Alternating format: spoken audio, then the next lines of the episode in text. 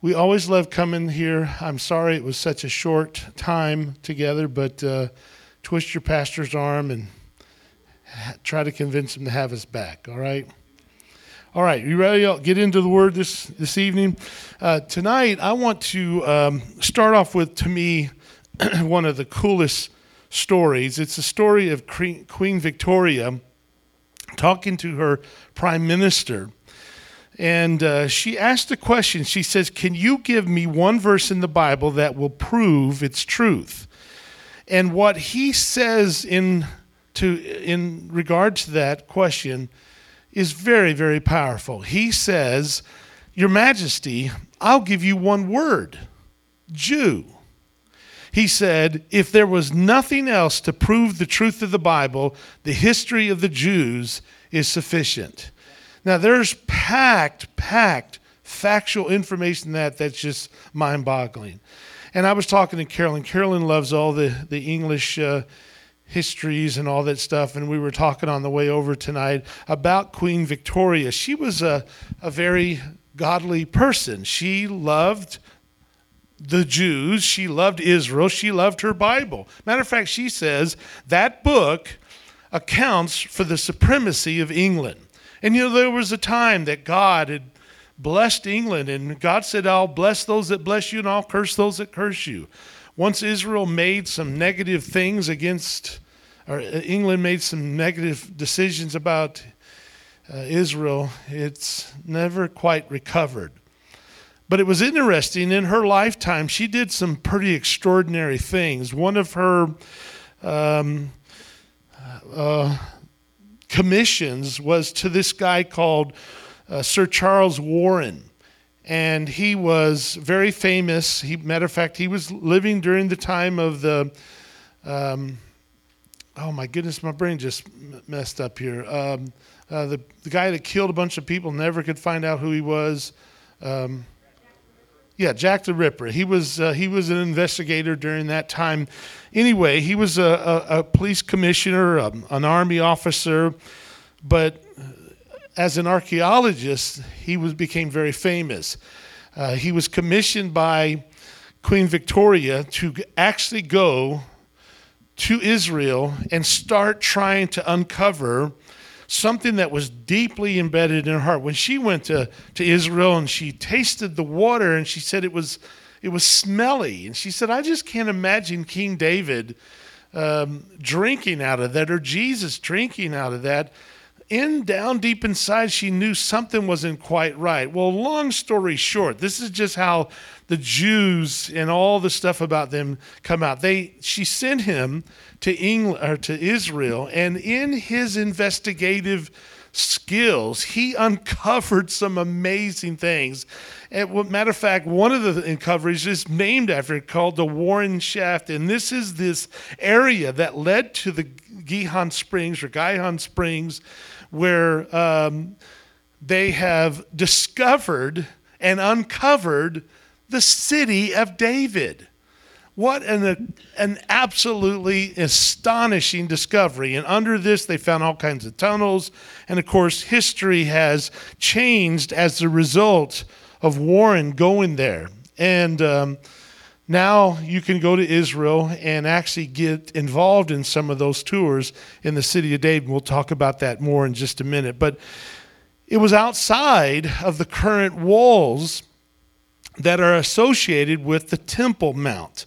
This is actually a photo back in the uh, in the 30s, um, showing the uh, the south end of what is commonly called the Temple Mount, and um, it is quite interesting when you look, for example, this aerial view flying over Jerusalem back during the 30s, and you can see how how unimpressive it was at that point. This little tiny spot out in the middle of almost a, a, a completely forsaken place.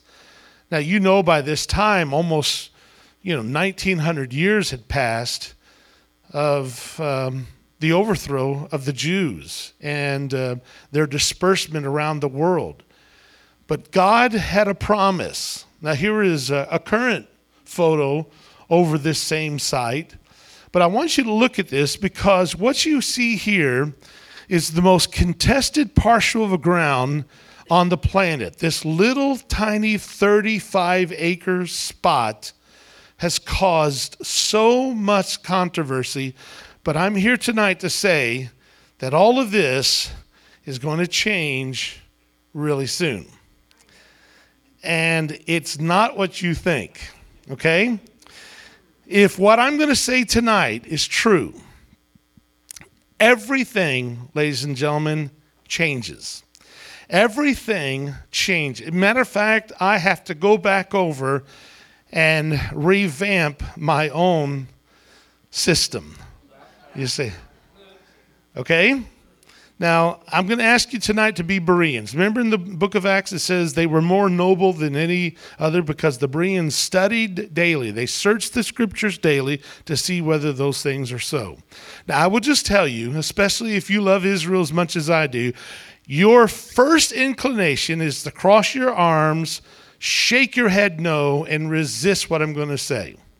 But if you'll hear me out, test this, don't automatically reject it but be open hearted, open minded, and see if what I'm saying is not the truth. Now, before we get into that, let's go back just a couple months ago when we remember um, the Palestinians that had murdered these two Israeli policemen on the Temple Mount. And for the first time since 1967, when Jerusalem was recaptured, they shut down the Temple Mount. Do you all remember that?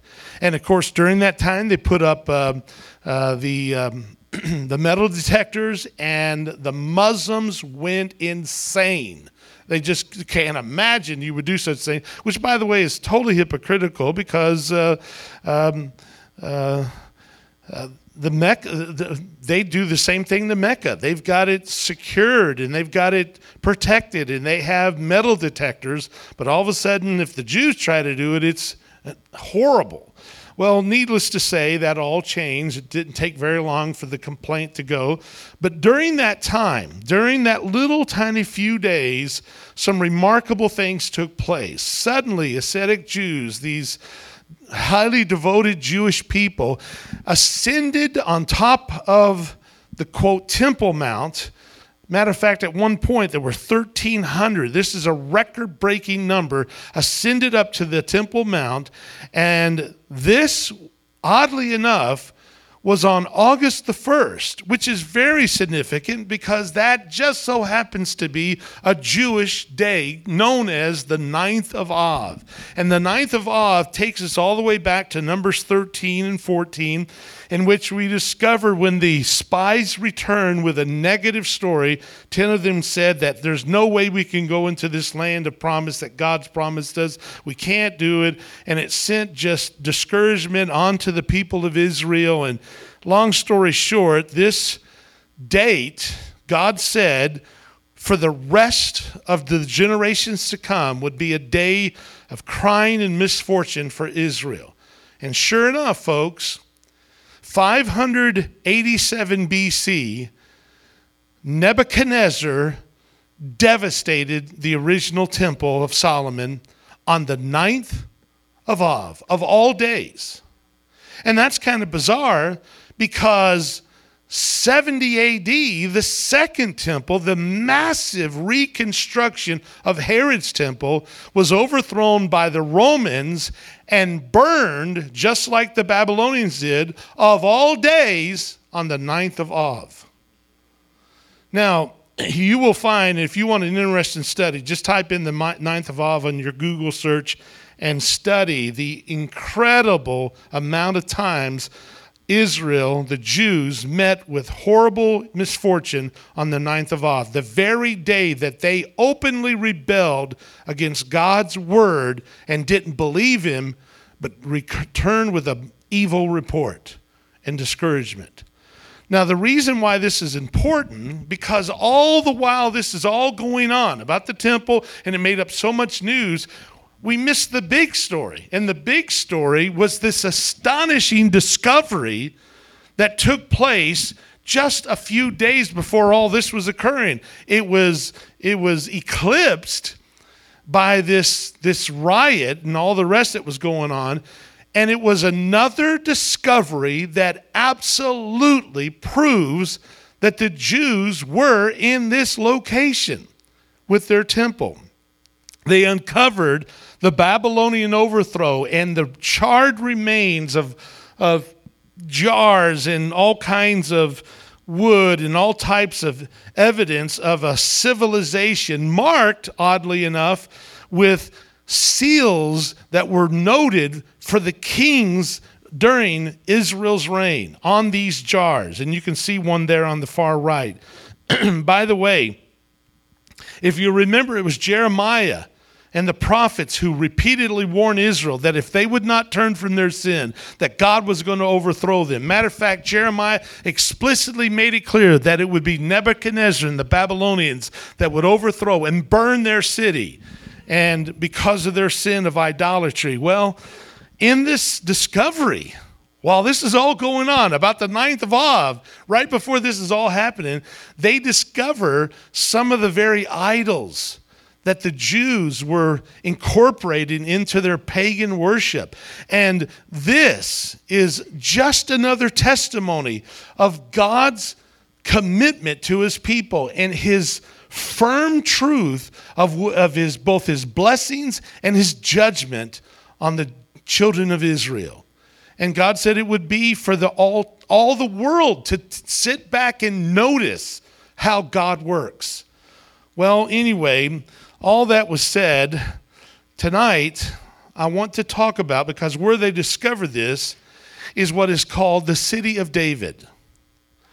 Now, this is so interesting because what I want to talk about tonight is probably one of the greatest archaeological blunders of all time. And it's going to be a slap in the face of almost all of us because we have a, we have a tradition. And our tradition makes us overlook the facts. But see, here's the deal, folks. Archaeologists take a long time to end up proving what God said is true. And it may take them forever. It may take them another 40, 50, who knows how many years to document everything that the Bible says took place. I mean, they, they said there was no temple in Jerusalem. The, the archaeologists have proven them wrong. They said there was no King David. The archaeologists proven them wrong. They said there was no Pilate. Archaeologists proven them wrong. And on and on and on and on. But I want to take you back to Matthew 15 before we get in. Is everybody with me so far? Then came Jesus to the scribes and Pharisees, which were, were of Jerusalem, saying, Why do thy disciples transgress the traditions of the elders? For they wash not their hands when they eat bread. But he, talking about Jesus, answered and said unto them, Why do you also transgress the commandment of God by your traditions?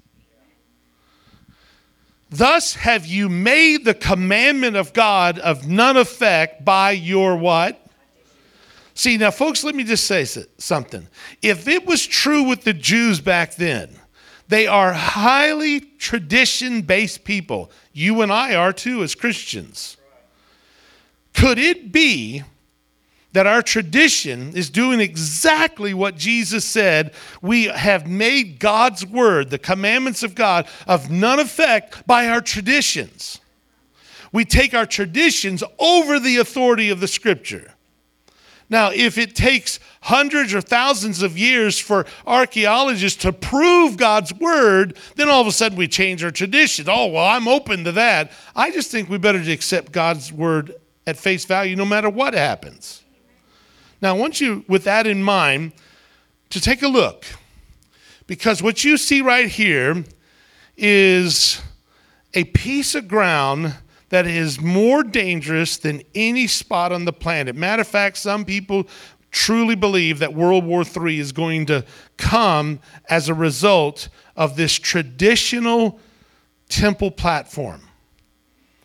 And the fact is, anybody that loves prophecy knows what kind of problem this is mounting for us. Because we believe that the temple is going to be rebuilt, but now we got this, this thing in the way. And we can't seem to get around it because the people that own this, this this dome are much more resistant than anything you and I've ever encountered. They will die for what they believe. Matter of fact, they'll kill themselves to blow you up if you want to take what they believe.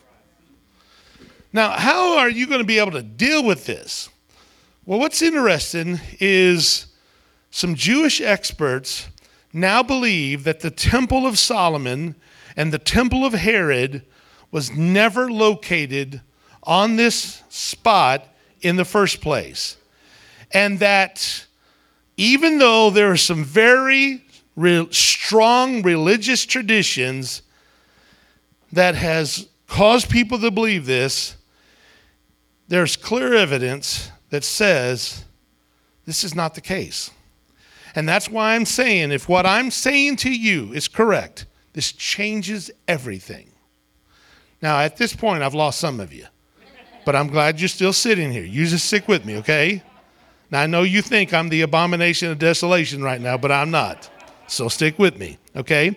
Now, let me just remind you that Jerusalem has been attacked 52 times.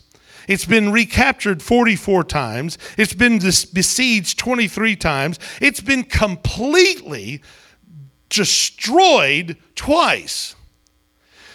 And yet, the city of David was founded over 3,000 years ago, making it one of the oldest cities in the world. Jerusalem, the city of peace. That's what it means. Now, let me do something now. Let's forget history, let's forget archaeologists.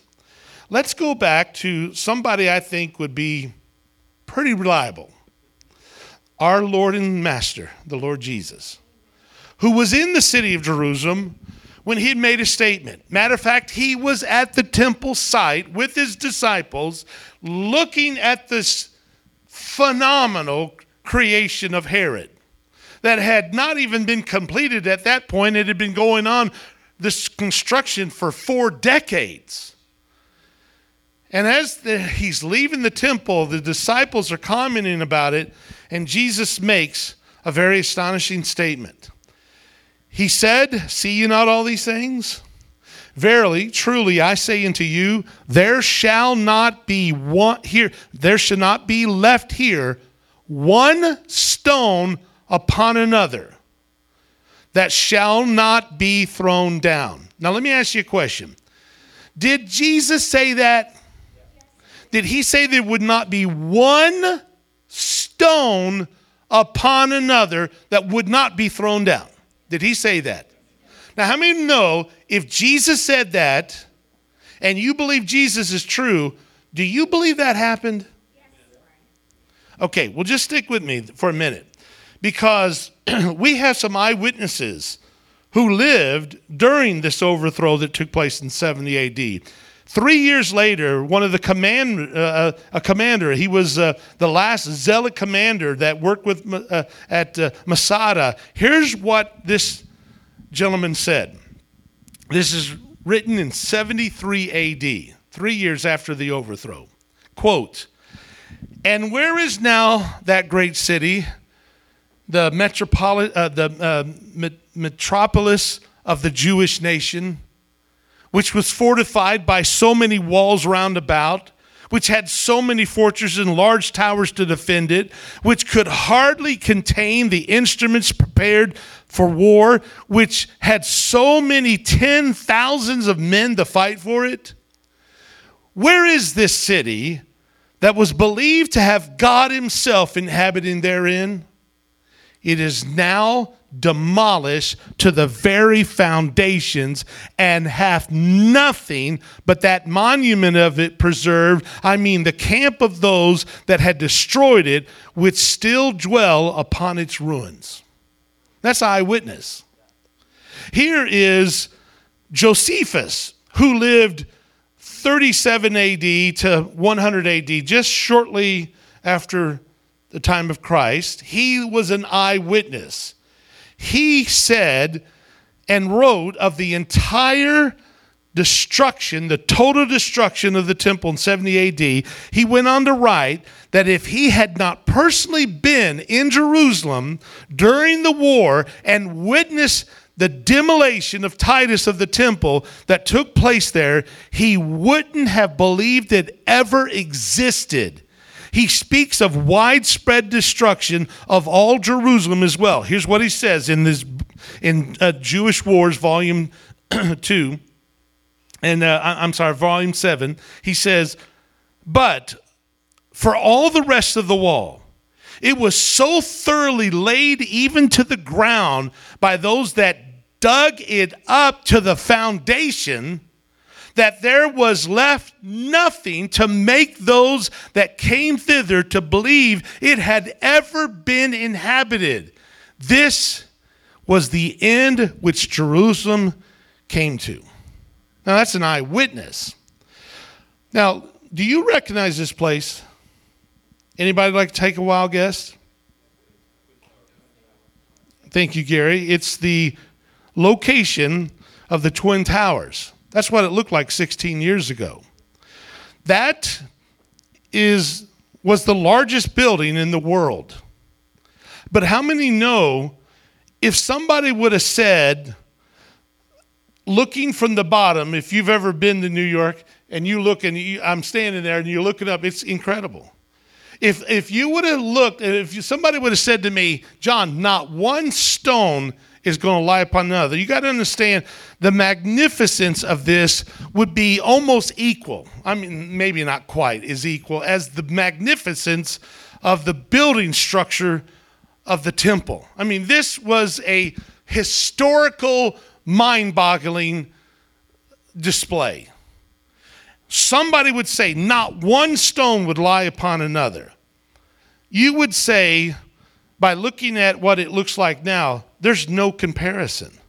There's no resemblance. It doesn't look like anything like it looked at. But let's go back to Josephus for a second. Now, when Titus was coming to the upper city, he admired not only some other places of strength in it, but uh, particularly those strong towers which the tyrants in their mad conduct had relinquished. For when he saw their solid uh, altitude and the largest of the several stones and the exactness of their joints, as also how great their breadth and, and how ex- extensive their length, he expressed himself after the manner following. And now he's quoting Titus the guy who overthrew Jerusalem. We now certainly had God on our, uh, uh, for our assistant in this war, and it was no other than God who ejected the Jews out of these fortifications. For what could the hands of men, for any machine, do toward overthrowing these towers? He goes on to conclude, uh, Josephus, quote, he, talking about Titus, entirely demolished the rest of the city and overthrew its walls. Now, let me just ask you a question. Didn't Jesus say not one stone would lie upon another that would not be thrown down? Even though we have historians and eyewitnesses that account for that very thing. For example, another one was Eusebius of Caesarea. This guy was a curator of the library of Caesarea. He lived in the two to three hundreds. He was a renowned scholar and even today is highly respected. Here's what he wrote about this The hill called Zion in Jerusalem. The building there, that is to say, the temple, the Holy of Holies, the altar, and whatsoever was there dedicated to the glory God, have been utterly removed in fulfillment of the word. Now, he further notes that only a few lines later, that sadly, after the ruin of Zion, which by the way, Zion, Jerusalem, the city of David, it's all the same place.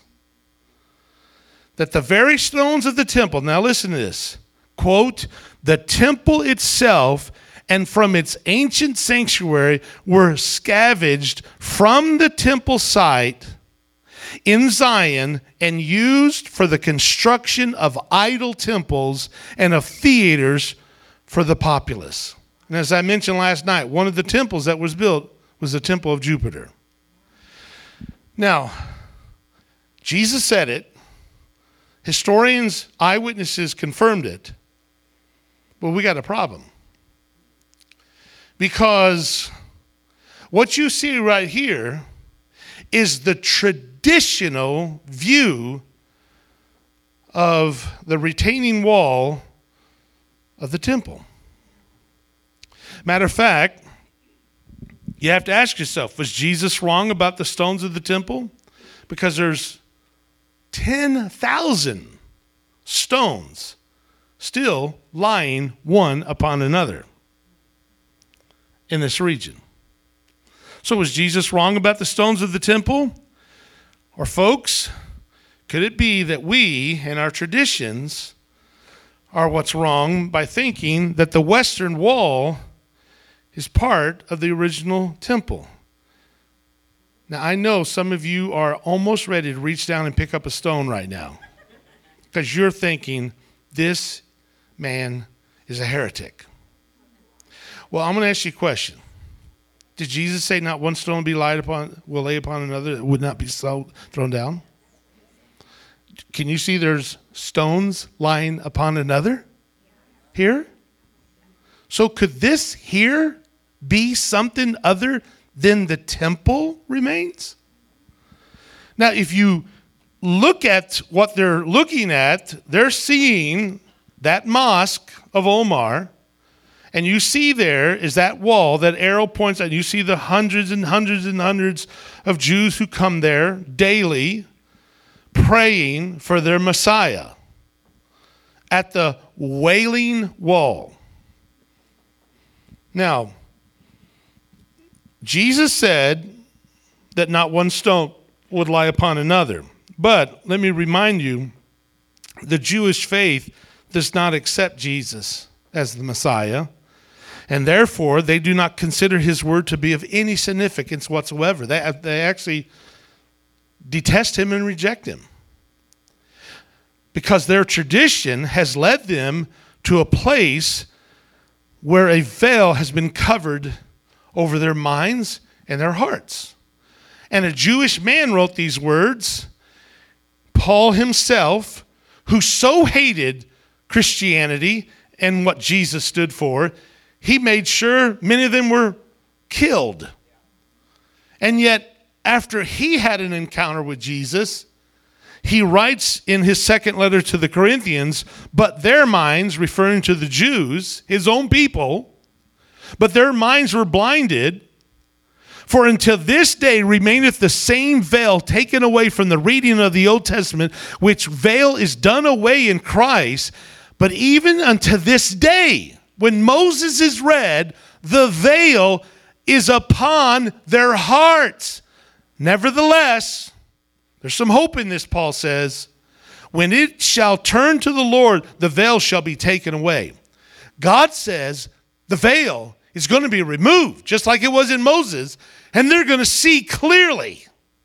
But until then, their veil this veil has covered their mind. They are not thinking right, and it's covered their heart, and their heart's not right. But they're still God's chosen people.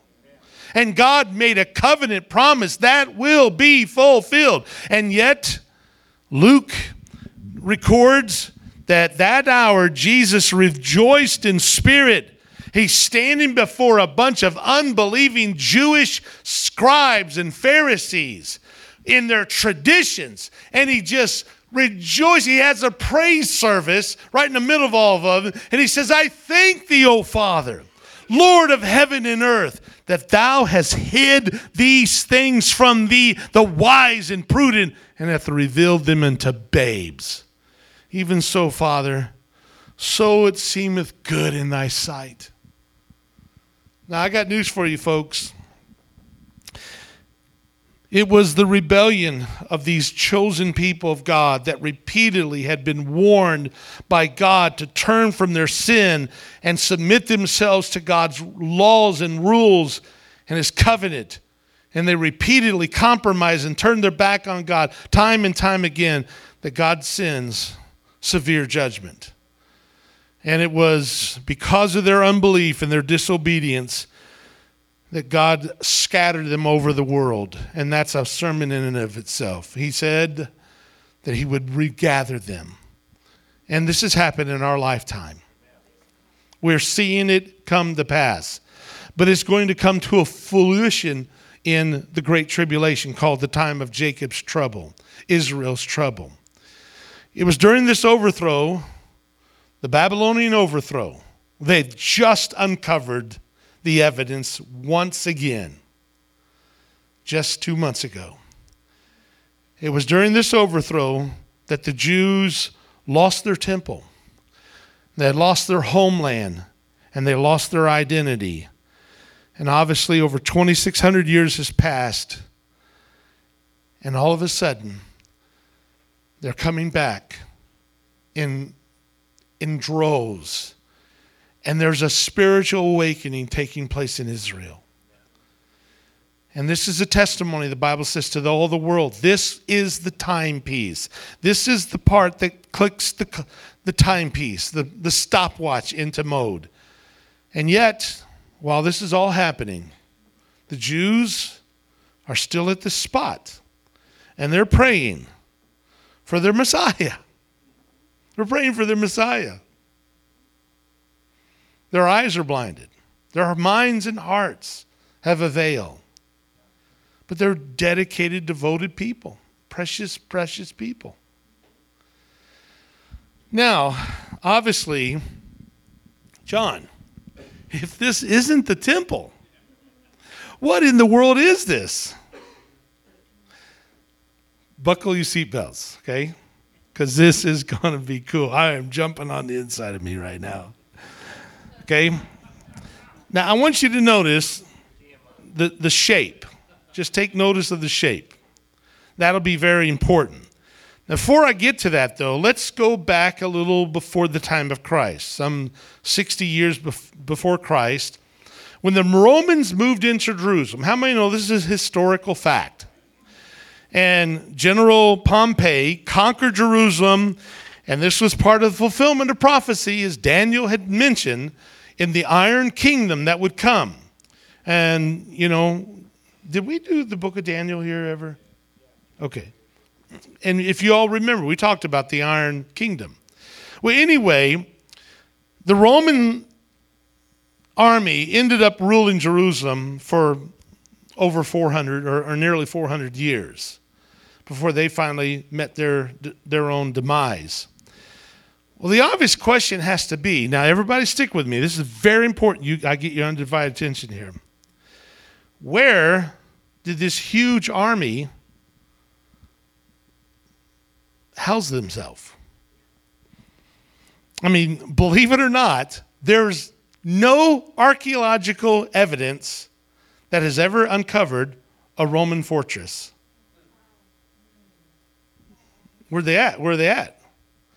Now, with that in mind, I want you to remember we're talking the 10th Legion, the 6,000 soldiers plus uh, uh, 4,000 support personnel to make this.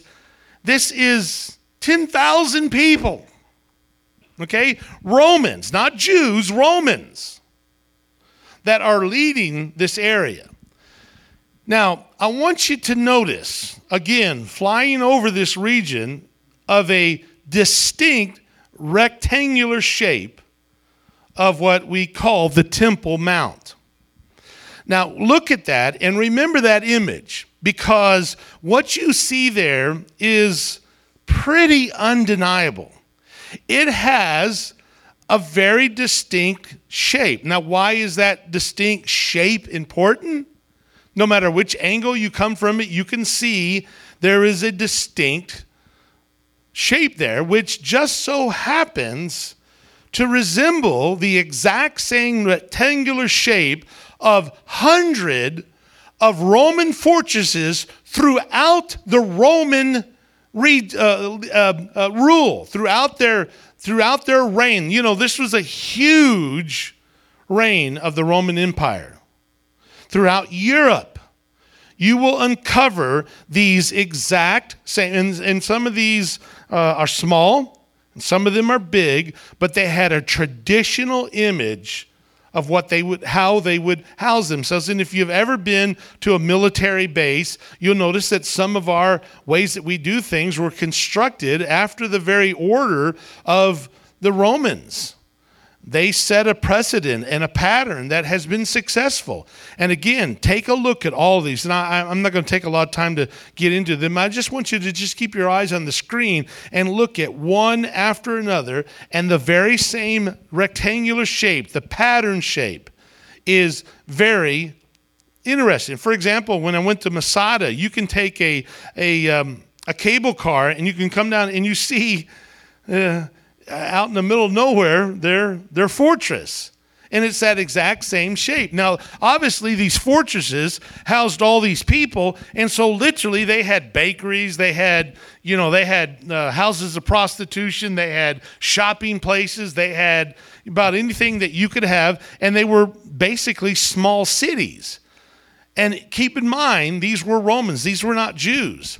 And of course, their, their housing, their, their barracks, everything was within the walls of these things. And of course, as you can see, all over the Roman world, you see these identical shaped um, uh, fortresses. Now, so where was the Roman fortress that was in Jerusalem that housed this 10th Roman legion? Now, I tell you what has been believed for a very long time, and that is uh, within or just outside of the walls of the temple is this little tiny spot that you see right there. It's called Antonia Fortress. Now, I want you to look at this because if you go to Israel, if you ever have the opportunity to go to Israel, one of the coolest places you go. And when I went there, it was our almost our starting place. They take you to a model city. I mean, it's as big as this room, and uh, it's it's literally covers this same, uh, and it's a model, scaled model of what Jerusalem looked like. It's it's mind-boggling. It's so cool. But if you notice there in the upper uh, right-hand corner is what they say is the now, this is all built from not from actual eyewitnesses, but this is built from structures where they had kind of read stuff, and they believe that this is where the fortress of, of Antonia was at. It was located over there. But you have to ask yourself a question Would mighty Rome, the prideful rulers uh, of that province, would be contented to locate their fort as an appendage to the temple? Or would they be more likely to seize an area where their regional headquarters would show their superiority over the Jews? You got to keep in mind, folks, these people hated Jews. Okay? They're not there to say, hey, can we kind of share some space? That's not how it works. And anybody that understands military understands you don't, nobody tells you what to do. Okay? And the fact of the matter is, if you look at the current spot of what is called the Temple Mount, you have the exact same kind of dimensions that historically was referred to as Fort Antonia. Now, Fort Antonia, by the way, was this fortress that was a military garrison that was built by Herod in honor of Mark Antony. And this was built around 30 years before Christ. And this artist's conception shows a completely different view. You see the temple to the left and Fort Antonia, where the Dome of the Rock is.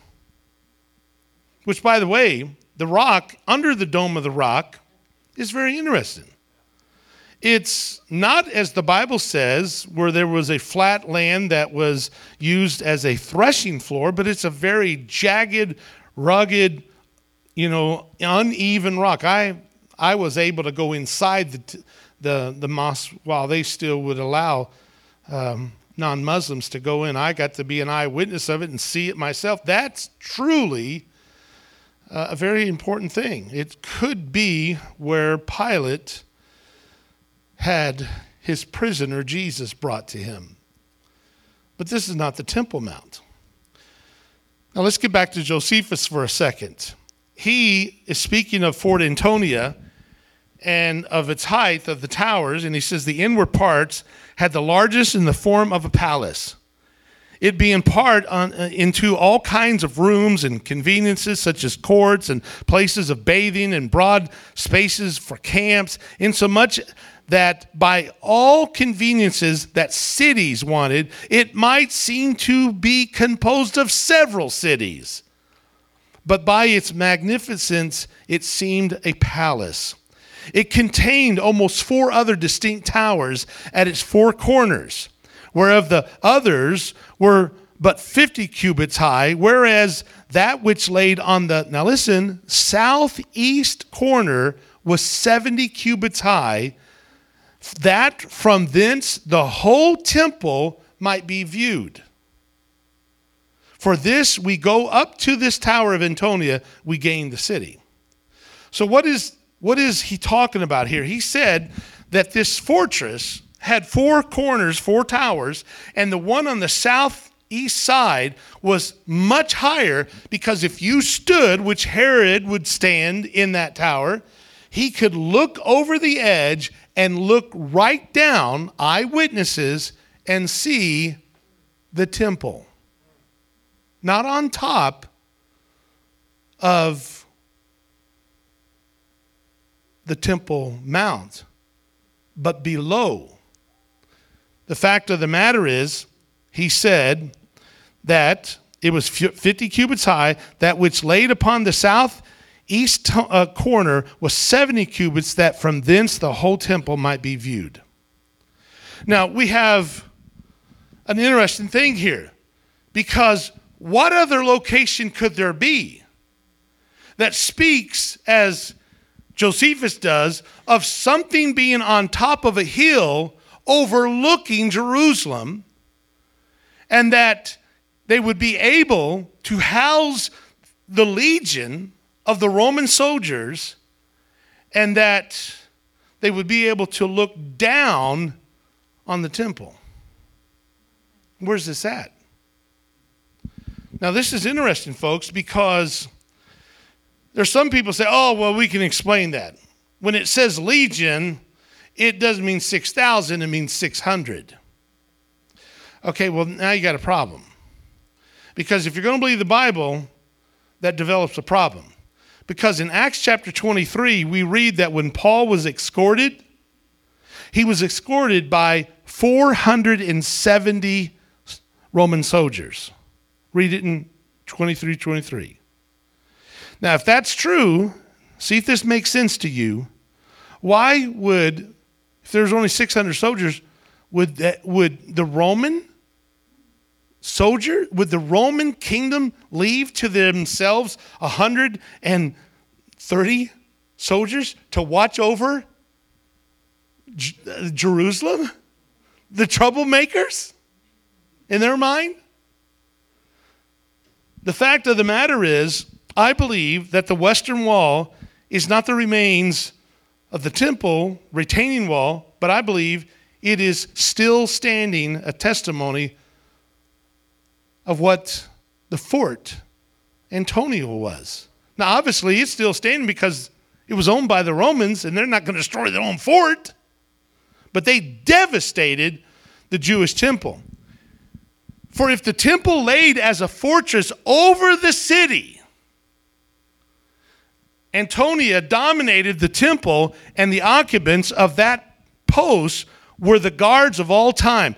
He says that this area had two walkways, and the walkways would lead into the temple area, and it would be coming from the north toward the south. He goes on to describe that the siege of Jerusalem suggests that it was separated from the temple and that these two colonnades, these two roads, these um, uh, pathways separated the Temple Mount, what we call the Temple Mount, Fort Antonia, and the actual temple, which was in the city of David, by a 600 foot separation. Now, if you look at what they're now discovering, they found that the remains of this oddly enough, it's not 590 feet, not 620 feet, but exactly 600 feet between these two structures.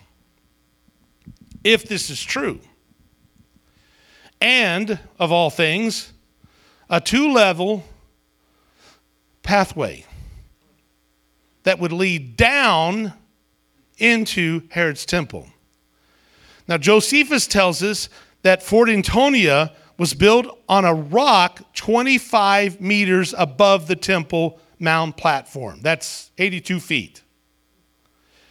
That Antonia Fortress was located where the dome of the rock is and the very rock that the dome of the rock rests on perfectly harmonizes with Josephus being 25 meters high on which Fort Antonia was built. Now, you know what's so amazing about this? Everything that Josephus writes in history, everybody's, oh, that's so, yeah, that's so, the, the Jews accepted, except when it comes to this.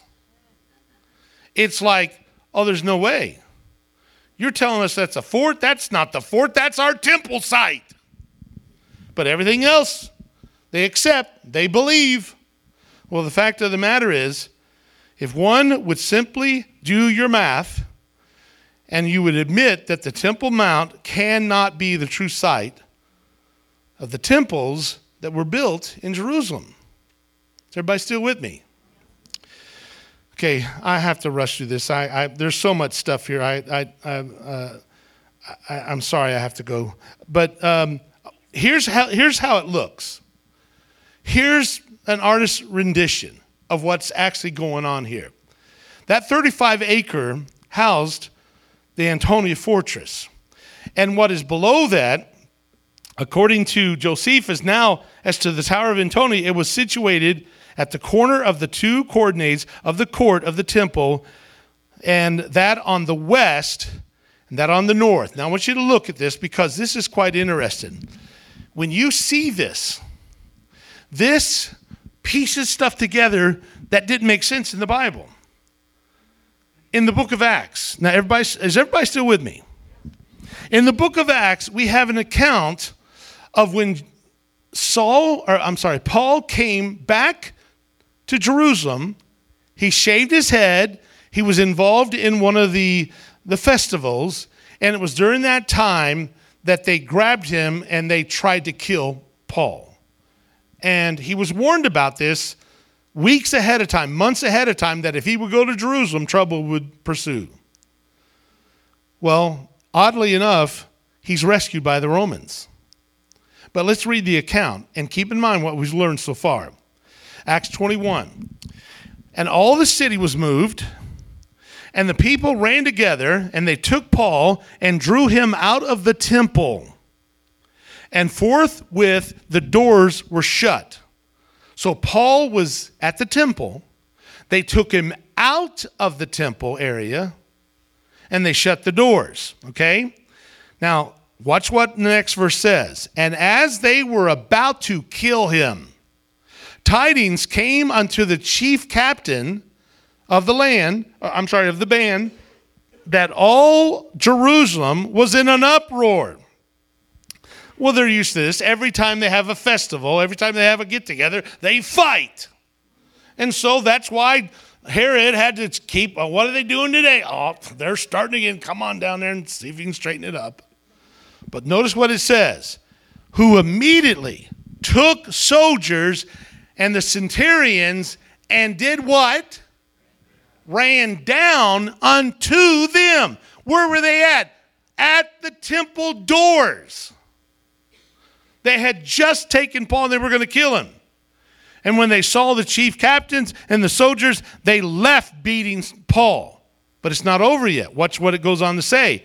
And some cried one thing, some another among the multitudes. And when he could not know the certainty for the tumult, he commanded him to be carried into the castle.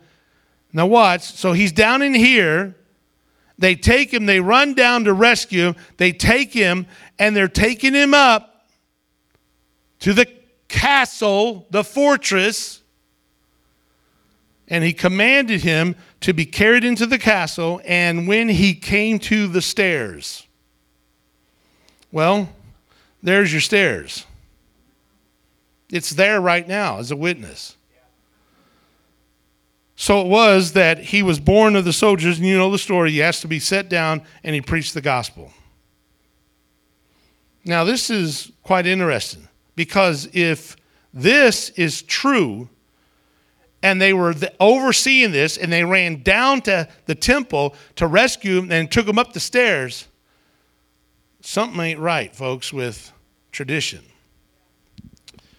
The temple site, which is in reality is the Dome of the Rock, is actually the grounds of the Roman fortress, not the temple. Which now, if this is true, the implications of all this are enormous. This changes everything. Now, this is 1967. This is this wall. And you can see the Dome of the Rock. You can see their mosque. Right here, this area right here, 1967, was completely uncovered, or completely covered. Starting right here and going on down is what we call the city of David. Now, everything changes. Now, let me just stay, stay with me here. I got 15 minutes. How am I going to do this? Okay. Okay, so 3,000 years ago, the city of David was only a little 12 acre partial ground. It only housed about 2,000 people. Here's what it looks like now this little red area. You can see it compared. It's on the south end of what's called the Temple Mount. Okay? The city of David. Why is that important? Well, first of all, let's do something. Y'all been to Old Sac, obviously, and um, we usually, when we get to come to California, I like to try to take one day to go. And it's always fun. But 150 years ago, this is what Front Street looked like. Okay, uh, from viewed from L Street. Now, does that look anything like Sacramento does today? That's only 150 years. Now, watch this? So we're looking at the city of David from here. This is the, the city down. of David. Yeah. So we have the palace area over there. Anarina Heyman serves as the outreach coordinator for the city of David. Welcome to the city of David. It's the home to the ancient biblical Jerusalem. And up to 150 years ago, Jerusalem? everybody thought that the ancient biblical Jerusalem lies within the confines of the old city right behind you, within the walls there. So the question is what happened 150 years ago? And where is the ancient biblical Jerusalem? She then helped answer that question by explaining how the city of David lay hidden for nearly 2,000 years until a British archaeologist began a discovery that continues to this day. Now, listen, please. Chris, we're standing at a magical place right now. This is the place when Charles Warren came through the fissure that he found. He saw something. And when Charles Warren saw this, he knew that he rediscovered the ancient biblical Jerusalem. Was this the beginning, sort of, of the unveiling of the city of David in the modern time? Exactly, because now we're speaking of a 2,000 year period where nobody knew where the ancient city was. Most people thought when they when they came that what they saw in the old city that was ancient biblical Jerusalem. It's only when he found this that he discovered. But wait a minute, the ancient Jerusalem lies outside of what we call today the old mm. city. The discovery of this tunnel system, known as Warren Shaft, visually tells how King David captured the city and brings the Bible to life. When we saw this, we suddenly saw exactly how the picture came together. And many times when we do excavations, we also don't know what we're looking at. And then we have to go to the Bible, and that starts explaining it. So it's the Bible and the excavations, and the excavations of the Bible coming together, giving us the full picture of ancient Jerusalem. Further down, they found where men became kings. Most of the kings of Israel was anointed where we're standing right now. We are standing at the place of anointing.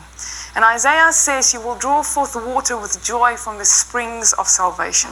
In fact, the city of David echoes with the people of the Bible. Abram when he met, met Melchizedek. But then we get to David, to Solomon, we get to Isaiah when he was giving his prophecies on these very walls here. Jeremiah afterwards when he had to speak about the destruction that was looming over uh, Jerusalem. All those things happening exactly where we're standing right now. More than 10 years ago, archaeologists uncovered another biblical site, the Pool of Siloam, that was fed by the nearby Gihon Spring. It's the place where Jesus healed the blind man, and also where the Jewish people would gather for the feasts of the Lord. Three times a year, all the men had to come to the mikveh in the pool, and from there get ready to go to Temple Mount. And this is the walk, the final ascent that all the pilgrims can do again when they come to This Jerusalem. is all underground. Haman sees this final ascent as a merger between archaeology and prophecy. Something amazing is happening, Chris, because we said that we are now excavating this road. And again, prophecy is being fulfilled because it says in Isaiah, build up, build up the road, the highway.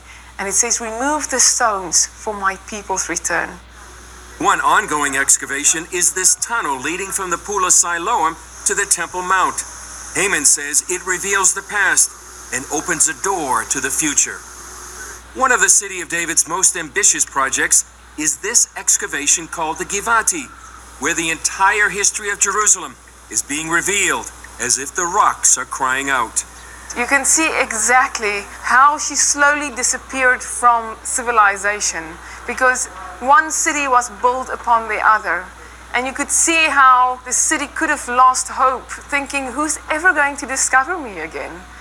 Until God says, but in a time of favor, nothing can stop it. And that's what we see in Givati. Jerusalem is slowly being revealed. Haman sees prophecy unfolding.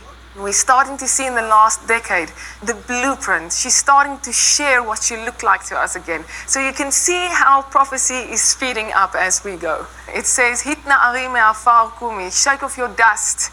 Arise, take your rightful place, Jerusalem. If you see the excavations here on a daily basis, you can see the buckets flying. You can see the dust literally flying about, how she is shaking off her dust. She considers her role in the City of David a privilege. I call myself the luckiest person in the world, the luckiest girl in the world, because I have the opportunity to take what we see here and tell the people about the city of David, about the ancient Jerusalem. And every person that is passionate about Jerusalem and serious about biblical prophecy needs to know this. Chris Mitchell, CBN News, the City of David, Jerusalem. folks. Now, do you understand how incredible this? This is all just happening. They, they accidentally came upon the pool of Siloam. They were digging because a sewage pipe had busted back in 2004, and they were trying to do repair work. They and anytime they dig in Jerusalem, they have to have the Antiquities Committee to be there because they started digging. All of a sudden, they hit these rocks and they said, Stop everything. And they started digging, and they found the very pool of Siloam being fed from the Gihon springs, which, ladies and gentlemen, this changes everything. Everybody's thinking Jerusalem is up on that hill. No.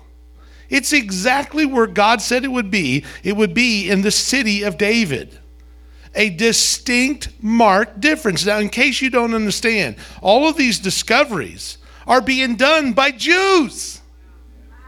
And all of a sudden they're going, wait a minute.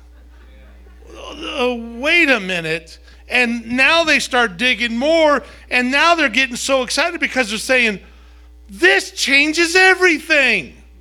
And this changes the most important part of this missing element. Now, let me just read to you 2 Samuel. I'm down to seven minutes. I got to brush this, so stay with me. Nevertheless, David took a stronghold of Zion. The same is the what? City of David. Now, you can look at the site there. You can see it from aerial point up here at the top. Oops. Um, uh, up here is the temple site. This starting right here and all on down. This is the city of David.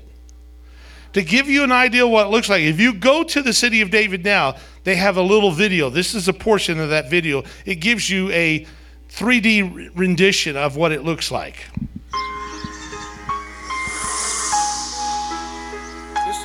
David would see.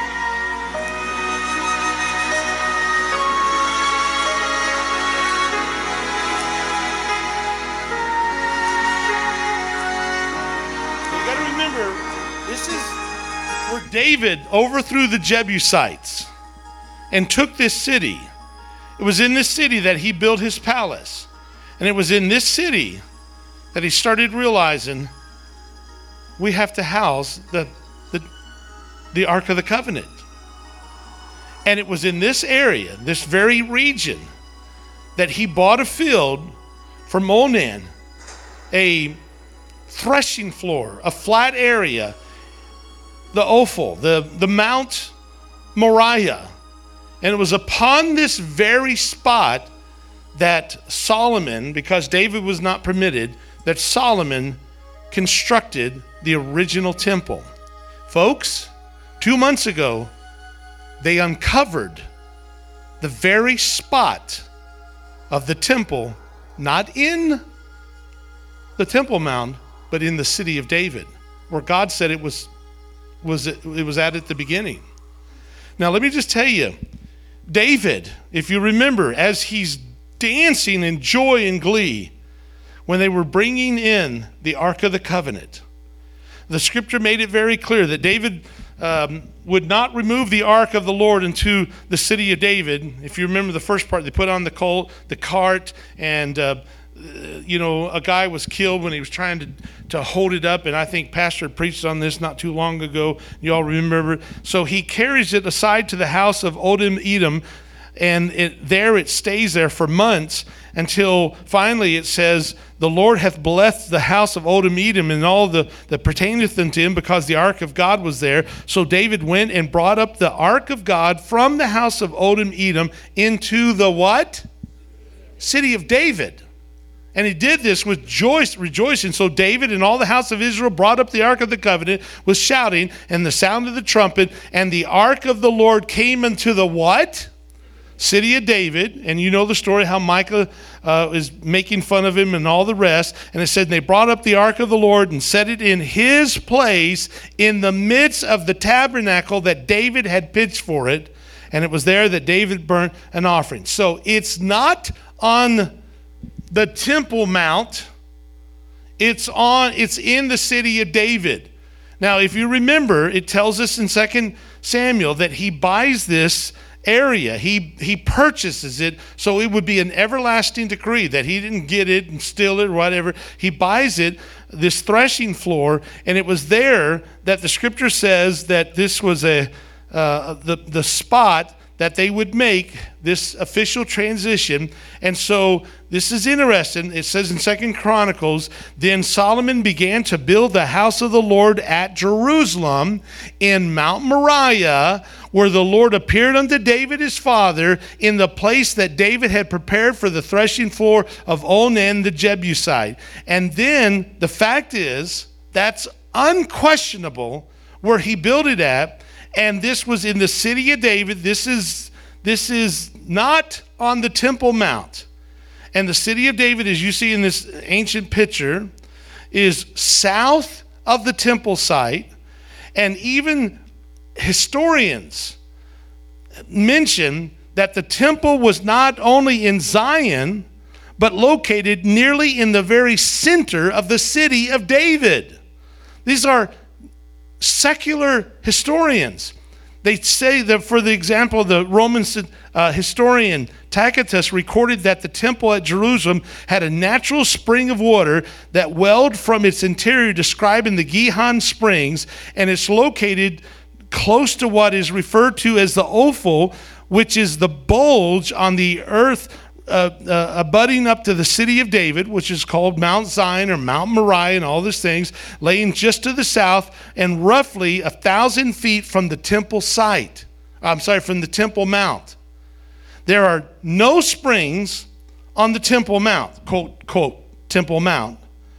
But the Bible says that a spring, which would be crucial part of worship, which is a, a, mandatory thing. Matter of fact, Joel talks about a fountain shall come for, forth from the house of the Lord, and it's there in First Corinthians, uh, or First Kings. It says that Zadok the priest and Nathan the prophet went down. Now listen to this: went down and caused Solomon to ride upon David's mule and brought him to Gihon. Gihon is not on the Temple Mount. Gihon is in the city of David. That's where Warren discovered the Warren this the, this uh, this shaft. This all started to come to peace. The place, and all of a sudden, Jews are going, "Oh my goodness, this changes everything." And by the way, while they're down there, the Gihon, they find the, the place where they would crush the olives. They, that hole, they would take the, the, the wood and they would grind it, the olives and have fresh olive oil to anoint. And you see the little the area there that's cut out that was for the catching of the sacrifices of that were slaughtered. And you can see on the sides of it i don't have time to show all the pictures but you see they have they have the where they would have the lambs goats would be tied. They would slit their throat and that would um, uh, catch the blood. Now by the way this guy Gihon Springs is would be like um, a gusher at uh, Yellowstone, except it's not hot. It's fresh, cool water, and it gushes. And it goes up 40 straight feet into the air, into the temple. Guess what? That's not on the Temple Mount. That's in the city of David. Ezekiel talks about it, even says that, Behold, the waters issued out from under the threshold of the house eastward. The fact of the matter is, when you look, when you look at this, you find out this changes everything. I believe that the true uh, side of the temple is south of the Temple Mount, the city of David on Mount Zion. I know I went so fast, and I'm sorry for that. But let me just tell you something real quick. If you ever go to Jerusalem, you're going to be disappointed in some stuff. For example, did you know there is two, two Mount Calvaries? On the left, you've got the Catholic version on the right, you got the Protestant version. You got two Golgothas. Which one's which? You also have two resurrection areas, two uh, garden tombs.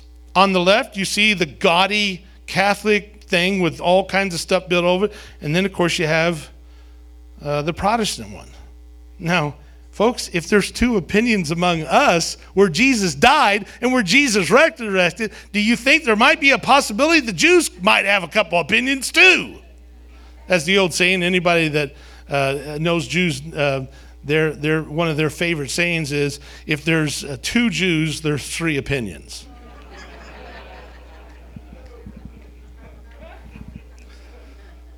now, things, folks, and I'm I'm taking two minutes because I got two minutes cut off. Where's the preacher man? He's back there? Okay. Um, things are speeding along, and God is going to be proven 100% accurate about Israel, the Jews, and about the future. And let me just tell you this this is why this is all important. I will shut up. If it could be proven, that's a big if, if it can be proven and if it can be accepted that the temple did not stand on Haram Ash Shafar, uh, uh, Sharif, which is the Temple Mount, but that it actually is located southeast in the ancient city of David, where the Bible says it was, you know, some thousand feet south, it could possibly bring about some type of peace covenant between the Jews and the Arab world. Because all of a sudden, Arabs say, Oh, you're not going to try to take our temple? Or, I mean, our mosque? Oh, that's good. Maybe we can get along for a while. The fact is, could the discovery of this give the Antichrist a leverage toward a peace deal and bring about some type of tranquility and peace and allow the Jews to finally build their temple in the original site that God said it would be? And I will tell you, according to Daniel 9, that he will confirm the covenant for one week, for a seven year period of time, a week of years. But you all know how that ends. he's going to use it as leverage to blaspheme God. But guess what? According to the Bible, there's going to be a temple and they're going to have sacrifices. And as long as that mosque is the issue, it's going to be a long time. But now the Muslims are saying, hey, if that's where you want to build the temple, we would be willing to help you. And with that, I turn it back to Pastor. Let me just say this. I like this phrase. I know this is not what Jesus was talking about, but let's see if we can apply this to the discoveries. There is nothing covered that shall not be revealed, nothing hid that shall not be known. Maybe you and I will get to see this happen before our eyes. I love you all. God bless you.